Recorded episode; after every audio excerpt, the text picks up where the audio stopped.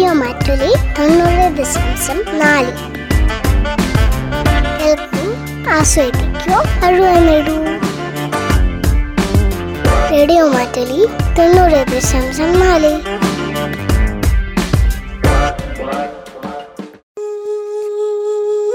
ആതുര സേവനത്തിന്റെ നാല് പതിറ്റാണ്ട് ഡോക്ടേഴ്സ് ദിന പ്രത്യേക പരിപാടി. മാനന്തവാടി ഗവൺമെന്റ് ആശുപത്രിയിൽ നിന്നും വിരമിച്ച നേത്രരോഗ വിദഗ്ധൻ ഡോക്ടർ ഉണ്ണിറാമിന്റെ സേവന വഴികളിലൂടെ നിർവഹണം പ്രജിഷ രാജേഷ്. നിർവഹണ സഹായം റെനീഷ് ആര്യപ്പള്ളി.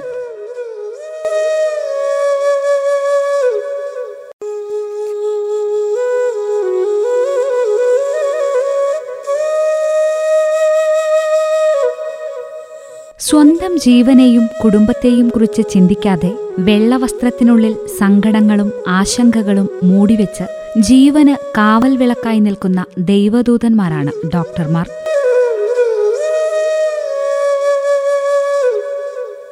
ഡോക്ടർ രോഗി ബന്ധം പല കാരണങ്ങളാലും മാറിക്കൊണ്ടിരിക്കുന്ന കാലത്തും രോഗികൾക്ക് ഏറെ പ്രിയപ്പെട്ട ഡോക്ടറായി മാനന്തവാടി പെരുവകയിൽ ഒരു ഡോക്ടറുണ്ട്. നേത്രരോഗ വിദഗ്ധനായി മാനന്തവാടി ഗവൺമെന്റ് ആശുപത്രിയിൽ നിന്നും വിരമിച്ച ഡോക്ടർ ഉണ്ണിറാം.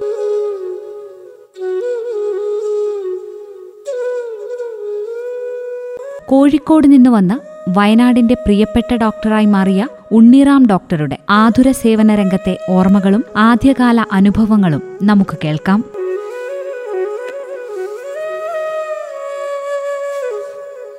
ഞാൻ ഡോക്ടർ ഉണ്ണിറാം. ഇപ്പോൾ റിട്ടയർ ചെയ്ത് ജീവിക്കുകയാണ്.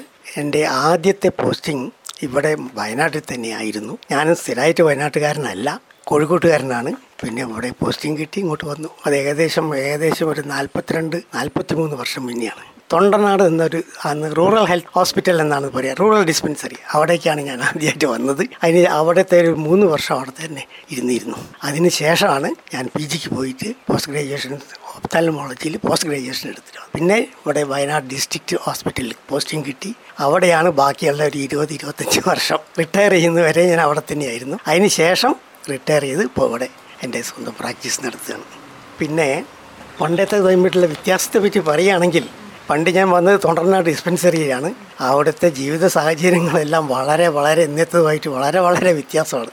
അന്ന് എങ്ങനെയാണെന്ന് വെച്ചാൽ അവിടെ ഒരു ഡിസ്പെൻസറി എന്നൊരു പേര് മാത്രമേ ഉള്ളൂ. ഒരു കടയുടെ മുകളിൽ നാലഞ്ച് ച- കസേലയും മേശയൊക്കെ ഇട്ടിട്ട് ഞാനും ഒരു ഒരു നേഴ്സും പിന്നെ ഒരു ഫാർമസിസ്റ്റും അങ്ങനെ നാല് പേര് അവിടെ ഇരിക്കുകയാണ്. പിന്നെ അവിടെ കുറച്ച് പേരേ വരാറുള്ളൂ. അന്ന് അവർ വരും. വന്ന് ഞാൻ ചികിത്സിക്കും. അത് കഴിഞ്ഞ് അവരങ്ങ് പോകും പിന്നെ ഇന്നത്തെ പോലെയുള്ള പിന്നെ സ്പെഷ്യലിസ്റ്റ് അങ്ങനത്തെ ഒന്നുമില്ല. എല്ലാവരും എല്ലാ കേസും നോക്കുക എന്നുള്ളതാണ്. പിന്നെ കേസ് കഴിയും ആസ്പത്രി സമയം കഴിഞ്ഞാൽ പ്രൈവറ്റ് പ്രാക്ടീസ് എന്ന് പറഞ്ഞൊരു സെഷൻ അവിടെ ഇല്ല. ആസ്പത്രി സമയം എന്ന് പറയുന്നത് വെറും ഒരു ഒരു യാഥാർത്ഥ്യമായിട്ടുള്ളതല്ല അത്. ആസ്പത്രി സമയം ചിലപ്പം പന്ത്രണ്ട് മണി വരെയാണ്. അത് കഴിഞ്ഞാലും പേഷ്യൻസ് വന്നുകൊണ്ടിരിക്കും. പിന്നെ പ്രൈവറ്റ് പ്രാക്ടീസ് വീട്ടിൽ വെച്ചിട്ടെന്ന് പറഞ്ഞൊരു പ്രശ്നമില്ല. അത് കഴിഞ്ഞാൽ അവർ എന്നെ വന്ന് വിളിക്കുകയാണ് അവരുടെ വീട്ടിലേക്ക്. ഓരോ മൂന്നും നാലും പേര് വരും. ആ മൂന്ന് നാല് വീട്ടിൽ ഞാൻ പോകും. ഏകദേശം ഒരു ദിവസം നാലഞ്ച് മണിക്കൂർ യാത്ര തന്നെയാണ് അങ്ങനെ പിന്നെ അതും മാത്രമല്ല സമയവും ഇല്ല. അവർക്ക് എപ്പോഴാണ് എമർജൻസി? രാത്രി പന്ത്രണ്ട് മണിക്കാണെങ്കിൽ പന്ത്രണ്ട് മണിക്ക് വരും എന്റെ വീട്ടിൽ. ഞാൻ ഇറങ്ങി നടക്കും. മൂന്നും നാലും കിലോമീറ്റർ നടന്നവർ വീട്ടിൽ പോകും ചികിത്സിക്കും. ചെയ്യാൻ പറ്റുന്നൊക്കെ ചെയ്യും. പിന്നെ ചിലപ്പോൾ ചെയ്യാൻ പറ്റില്ല എന്ന് വരും. പിന്നെ റെഫർ ചെയ്യാമെന്ന് പറഞ്ഞ്. ഇന്നത്തെ പോലെ നമുക്ക് ഡിസ്ട്രിക്ട് ഹോസ്പിറ്റലിലേക്ക് റെഫർ ചെയ്യാമെന്ന് പെട്ടെന്ന് അങ്ങോട്ട് പോകാൻ സാധിക്കില്ല. അതിനുള്ള സൗകര്യങ്ങളില്ല. വാഹനങ്ങളില്ല. കൊണ്ടുപോകാനുള്ള സൗകര്യങ്ങളില്ല. അപ്പോൾ കഴിയുന്നത്ര നേരം നമ്മൾ അവിടെ തന്നെ ചെയ്യുക എന്നുള്ളതാണ്. ഏകദേശം കഴിയുന്നതൊക്കെ. പിന്നെ ചെയ്യാൻ പറ്റാത്തതൊക്കെ ചിലപ്പോൾ നമ്മൾ റെഫർ ചെയ്യും വഴിയാണ് ഇതിൽ ഏറ്റവും പ്രയാസമായിട്ട് എനിക്ക് തോന്നിയത് അവിടെ ഈ പ്രസവത്തിന്റെ കാര്യം ചെയ്യാൻ പോകുന്നതിലാണ് വിഷമം.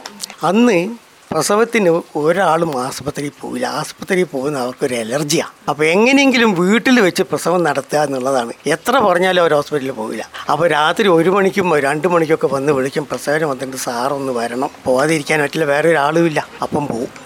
പോയാൽ എന്താണെന്ന് വെച്ചാൽ ദൈവത്തിനെ പ്രാർത്ഥിക്കാന്നല്ലാതെ പ്രസവത്തിനെ പറ്റി നമുക്കൊന്നും പറയാനാവില്ലല്ലോ. പിന്നെ എന്തെങ്കിലും കോംപ്ലിക്കേഷൻ വന്നാൽ ചെയ്യാനുള്ള സൗകര്യവും വീട്ടിലുണ്ടാവില്ല. പിന്നെ വേറൊന്ന് പ്രധാനമായിട്ട് ആരും പറയാനുള്ളത് അന്ന് ആയമാരെന്ന് പറഞ്ഞ കുറച്ച് പേരുണ്ട്. അവർ പഠിപ്പുള്ളവരൊന്നുമല്ല ഗൈനക്കോളജിയിൽ പോയ പഠിപ്പോ ഒന്നുമില്ല. അവർക്ക് വെറും ഈ പ്രായോഗിക പരിജ്ഞാനാണ്. അപ്പോൾ ഞാൻ സാധാരണ അവരെയും കൂടി അങ്ങ് കൂട്ടും. നമ്മൾ സ്റ്റാഫിനെയും കൂട്ടും അവരെയും കൂടി കൂട്ടും. ഒരുമാതിരി കേസ് കുഴപ്പമില്ലാത്ത കേസുകളൊക്കെ ഒരുമാതിരി അവരങ്ങ് മാനേജ് ചെയ്യും. അപ്പോൾ ഞാനവിടെ നിന്ന് കൊടുത്താൽ മതി അവരുമൊക്കെ മാനേജ് ചെയ്തു വരും. ഇത്തരം കാര്യങ്ങളൊന്നും ഇപ്പോഴത്തെ ഡോക്ടർമാർക്ക് അത് പരിചയപ്പെടാൻ സാധിക്കില്ല. അവർക്ക് കൃത്യസമയമാണ് ഒമ്പത് തൊട്ട് ഒരു മണി വരെ അല്ലെങ്കിൽ ഒമ്പത് തൊട്ട് മൂന്ന് മണി വരെ സമയമാണ്. സമയം കഴിഞ്ഞാൽ പിന്നെ ആരും ഉണ്ടാവില്ല ഒന്നും ചെയ്യലുമില്ല അന്ന് സമയമൊന്നുമില്ല ഇരുപത്തിനാല് മണിക്കൂർ നമ്മൾ അവരുടെ കീഴിലാണ് ജനങ്ങളുടെ കീഴിലാണ്. പിന്നെ അത് മാത്രമല്ല അന്ന് ഞാൻ നമ്മളും ജനങ്ങളും ഒന്നാണ്. അവരുടെ കുടുംബത്തിലൊരംഗം എന്ന പോലെയാണ് നമ്മൾ ജീവിക്കുന്നത്.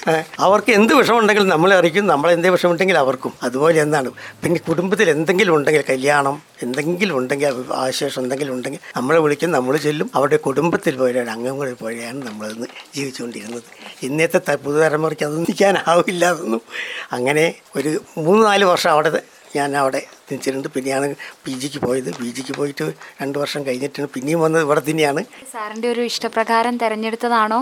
അതോ വയനാട്ടിലേക്ക് തന്നെ പി ജി കഴിഞ്ഞ് പിന്നെ അപ്പോയിൻമെന്റ് വന്നതാണോ? എനിക്ക് അപ്പോയിൻമെന്റ് വന്നതാണ്. പക്ഷേ എനിക്ക് അതിൽ പരാതിയൊന്നും ഇല്ലായിരുന്നു. പിന്നെ ഞാൻ വന്ന് ഡിസ്ട്രിക്ട് ഹോസ്പിറ്റലാണ് അപ്പോഴേക്ക് കുറേ കാലങ്ങളൊക്കെ മാറിപ്പോയിട്ടുണ്ട്. പിന്നെ അതിന് ഡിസ്ട്രിക്ട് ഹോസ്പിറ്റൽ എന്നുള്ള നിലയ്ക്കാണ് ഞാൻ പ്രാക്ടീസ് ചെയ്തിരുന്നത്. അത് കഴിഞ്ഞപ്പോൾ എല്ലാം മാറി. ഇപ്പം പിന്നെ ഞാൻ അവിടെ ഒപ്താൽമോളജിസ്റ്റ് നിലയിലാണ് പ്രാക്ടീസ് ചെയ്യുന്നതും ഡിസ്ട്രിക്ട് ഹോസ്പിറ്റൽ ചെയ്തതും. പിന്നെ ഒപ്താൽമിക് കേസ് മാത്രമേ ഉണ്ടായിരുന്നുള്ളൂ. അപ്പോഴേക്കെല്ലാം കുറേ കാലം മാറിപ്പോയി. സ്പെ- സ്പെഷ്യലൈസേഷൻ വന്നു കഴിഞ്ഞു. അപ്പോൾ പിന്നെ ഗൈനക്കോളജിസ്റ്റ് അവരുടെ അടുത്ത് പോകും മറ്റേ പനിയൊക്കെ വേറെ അടുത്ത് പോകും കണ്ണിന്റെ ചികിത്സ മാത്രമേ ഇപ്പോൾ ഞാൻ ചെയ്യാറുള്ളൂ. കോഴിക്കോടിൽ നിന്ന് വന്ന് ഇവിടെ ഒരു വയനാട്ടുകാരനായി വയനാട്ടിലെ ജനങ്ങൾക്ക് വേണ്ടി സേവനം ചെയ്യുകയാണല്ലോ അപ്പോൾ സാറിന്റെ ഒരു ഡോക്ടറായിട്ടുള്ള കരിയർ മുഴുവൻ വയനാട്ടുകാരുടെ കൂടെ ആയിരുന്നു അപ്പം എന്ത് തോന്നുന്നു? ഇപ്പോൾ സാറിന് വേറെ ഏതെങ്കിലും ഒരു സ്ഥലമായിരുന്നെങ്കിൽ ഇതിനേക്കാൾ നന്നാവുമായിരുന്നോ അങ്ങനെ എന്തെങ്കിലും ഒരു അങ്ങനെയൊന്നും എനിക്കില്ല. ഇവിടെ വന്നതിൽ എനിക്ക് ഒരു ഒരു ദുഃഖവും പരാതിയോ ഒന്നുമില്ല എനിക്കൊരു സന്തോഷമേ ഉള്ളൂ. ഇന്നും ആളുകൾ അന്ന് എന്റെ കൂടെ ഇപ്പോഴും ഞാൻ തുറന്നു പറയുകയാണ്. ഗൈനക്കോളജിക്ക് കംപ്ലൈന്റ് ആയിട്ട് ആൾക്കാർ ഇപ്പോഴും എന്റെ അടുത്ത് വരുന്നുണ്ട്. പത്ത് നാൽപ്പത് വർഷം കഴിഞ്ഞിട്ട് പോലും. അപ്പോൾ അത്രയ്ക്ക് മാത്രം ജനങ്ങളുമായിട്ട് അടുത്തു ബന്ധപ്പെട്ട് എനിക്കൊരു പരാതിയും ഇല്ല ഒരു ദുഃഖവും ഇല്ല.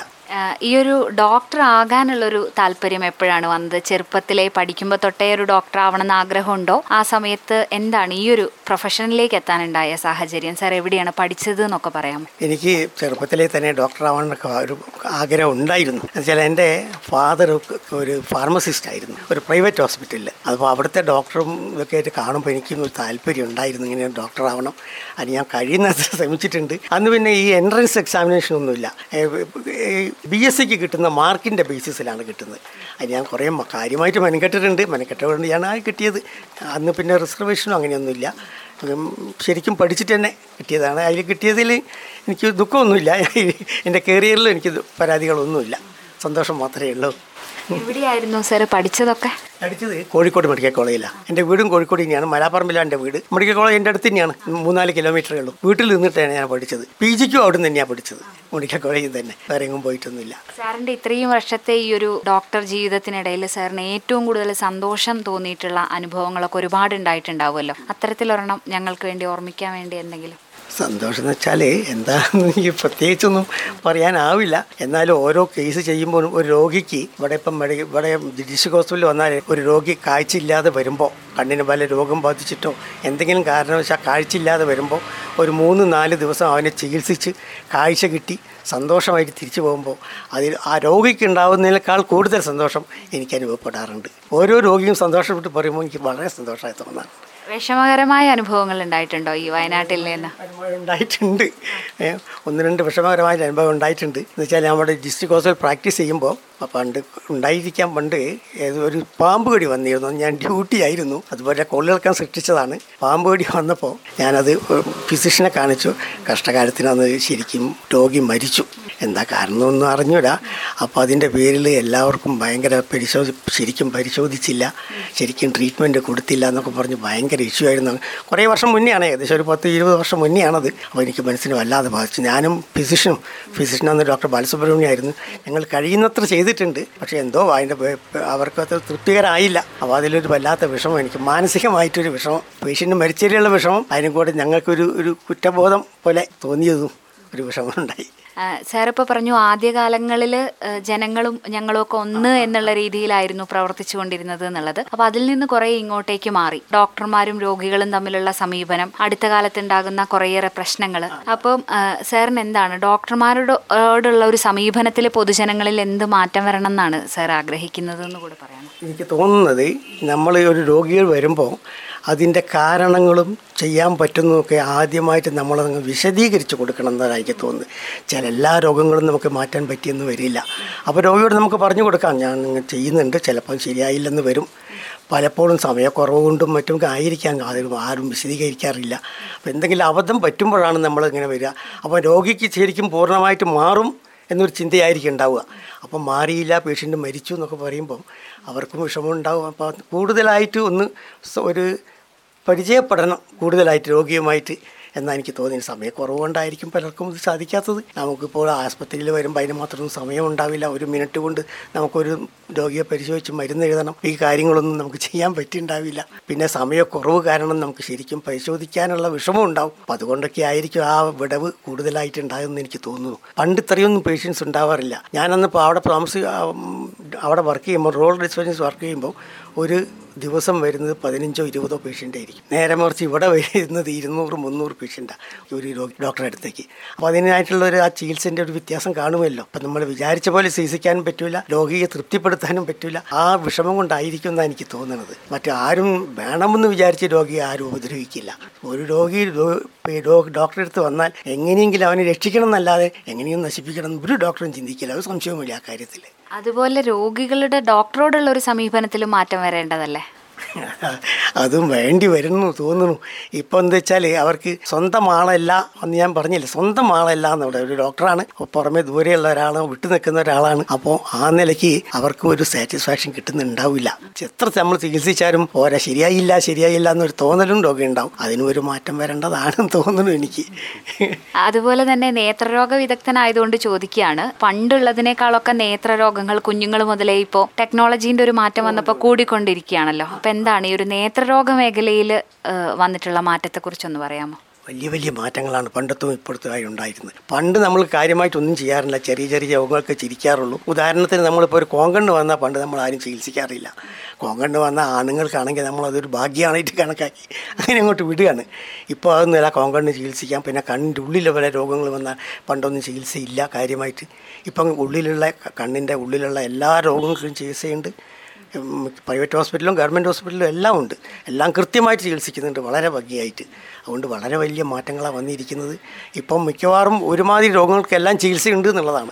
കാഴ്ച നഷ്ടപ്പെടുന്ന ഭാഗത്തും വളരെ വളരെ ചുരുക്കമാണ് സാറിന്റെ കുടുംബത്തെ കൂടെ ഒന്ന് പരിചയപ്പെടുത്താമോ? ഈ ഡോക്ടർ ആവുമ്പോൾ നമുക്ക് എപ്പോഴും സമയക്കുറവ് കൂടെയുണ്ട്. അപ്പം നമ്മളെ സപ്പോർട്ട് ചെയ്യുന്ന പിന്തുണയ്ക്കുന്ന ഒരു കുടുംബം ഉണ്ടെങ്കിലല്ലേ നമുക്ക് നല്ല രീതിയിൽ ഈ മേഖലയിലും പ്രവർത്തിക്കാൻ കഴിയുള്ളൂ. അപ്പോൾ സാറിന്റെ കുടുംബത്തെയും കൂടെ ഒന്ന് പരിചയപ്പെടുത്താം. ഭാര്യയും രണ്ട് കുട്ടികൾ രണ്ട് പെൺകുട്ടികളാണ്. രണ്ടുപേരും കല്യാണം കഴിഞ്ഞ് പോയി. ഒരാൾ കല്യാണം കഴിച്ചിരിക്കുന്ന ഡോക്ടറാണ് ഗൈനക്കോളജിസ്റ്റാണ്. അവർക്ക് ജോലിയില്ല. പിന്നെ മറ്റേ കഴിഞ്ഞിരിക്കുന്ന ഒരു എഞ്ചിനീയറാണ് കമ്പ്യൂട്ടർ എഞ്ചിനീയർ. അവർ സിംഗപ്പൂരിലാണ് താമസം. പിന്നെ അവരുടെ അടുത്ത് നിന്ന് എനിക്ക് ഒരു കുഴപ്പങ്ങളൊന്നും ഉണ്ടായിട്ടില്ല. ഭാര്യയുടെ അടുത്തുനിന്നും എനിക്ക് അധിക സമയമൊന്നും അവരുടെ അടുത്ത് കഴിയാൻ പറ്റിയിട്ടില്ല പണ്ട് ഇപ്പോഴും അതുകൊണ്ട് അവർക്ക് പരാതിയൊന്നുമില്ല. എന്റെ കൂടെ അവർ നിന്നിട്ടുണ്ട്. സന്തോഷമേ ഉള്ളൂ സീനിയർ ഡോക്ടർ എന്ന നിലയിൽ നമ്മളുടെ യുവ ഡോക്ടർമാരോട് അതുപോലെ ഡോക്ടർമാരാകാൻ ആഗ്രഹിക്കുന്നവരോടും സാറിന് എന്താണ് ഒരു ഡോക്ടേഴ്സ് ദിന സന്ദേശം എന്ന രീതിയിൽ പറയാനുള്ളത്? പറയാനുള്ളത് രോഗികളുമായിട്ട് കൂടുതലായിട്ട് ഒന്ന് അടുക്കുക. നമ്മുടെ വിഷമങ്ങൾ അവരോട് പറയുക. അവരുടെ വിഷമങ്ങൾ നമ്മളോട്. അവരിൽ ഒരാളായിട്ട് നമ്മൾ മാറിക്കഴിഞ്ഞാൽ മിക്കവാറും പ്രോബ്ലങ്ങളൊന്നും ഉണ്ടാവില്ല എന്നുള്ളതാണ്. സമയക്കുറവുകൊണ്ടായിരിക്കും എല്ലാവർക്കും അത് ചെയ്യാൻ പറ്റിയെന്ന് വരില്ല. എന്നാലും കഴിയുന്ന അത്രയും ശ്രദ്ധിച്ചാൽ മിക്കവാറും പ്രോബ്ലങ്ങളൊന്നും ഉണ്ടാവില്ല എന്നുള്ളതാണ്. ഒരുപാട് സന്തോഷം. ഇനിയും ഈ മേഖലയിൽ ഒരുപാട് നാൾ ഒരുപാട് രോഗികൾക്ക് സാന്ത്വനമാകാൻ വേണ്ടി സാറിന് കഴിയട്ടെ എന്ന് റേഡിയോ മാറ്റലി ആശംസിക്കുന്നു. Doctors ദിനാശംസകൾ thank you. Thank you very much.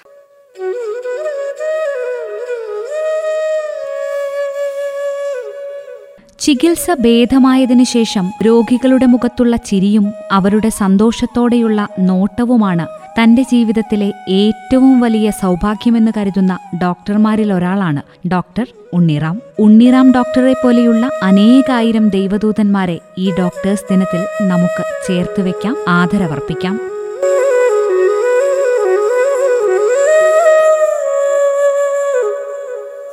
ആതുര സേവനത്തിനായി രാപ്പകലില്ലാതെ പ്രവർത്തിക്കുന്ന ഓരോ ഡോക്ടർമാരെയും ആദരവോടെ നമുക്ക് സ്മരിക്കാം.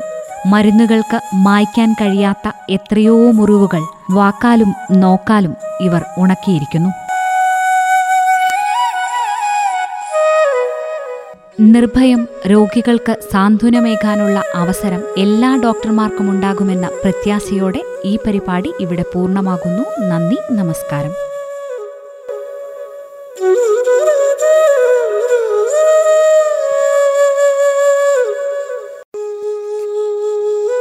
ആതുര സേവനത്തിന്റെ നാലു പതിറ്റാണ്ട് ഡോക്ടേഴ്സ് ദിന പ്രത്യേക പരിപാടി. മാനന്തവാടി ഗവൺമെന്റ് ആശുപത്രിയിൽ നിന്നും വിരമിച്ച നേത്രരോഗ വിദഗ്ധൻ ഡോക്ടർ ഉണ്ണിറാമിന്റെ സേവന വഴികളിലൂടെ. നിർവഹണം പ്രജിഷ രാജേഷ്. നിർവഹണ സഹായം റെനീഷ് ആര്യപ്പള്ളി.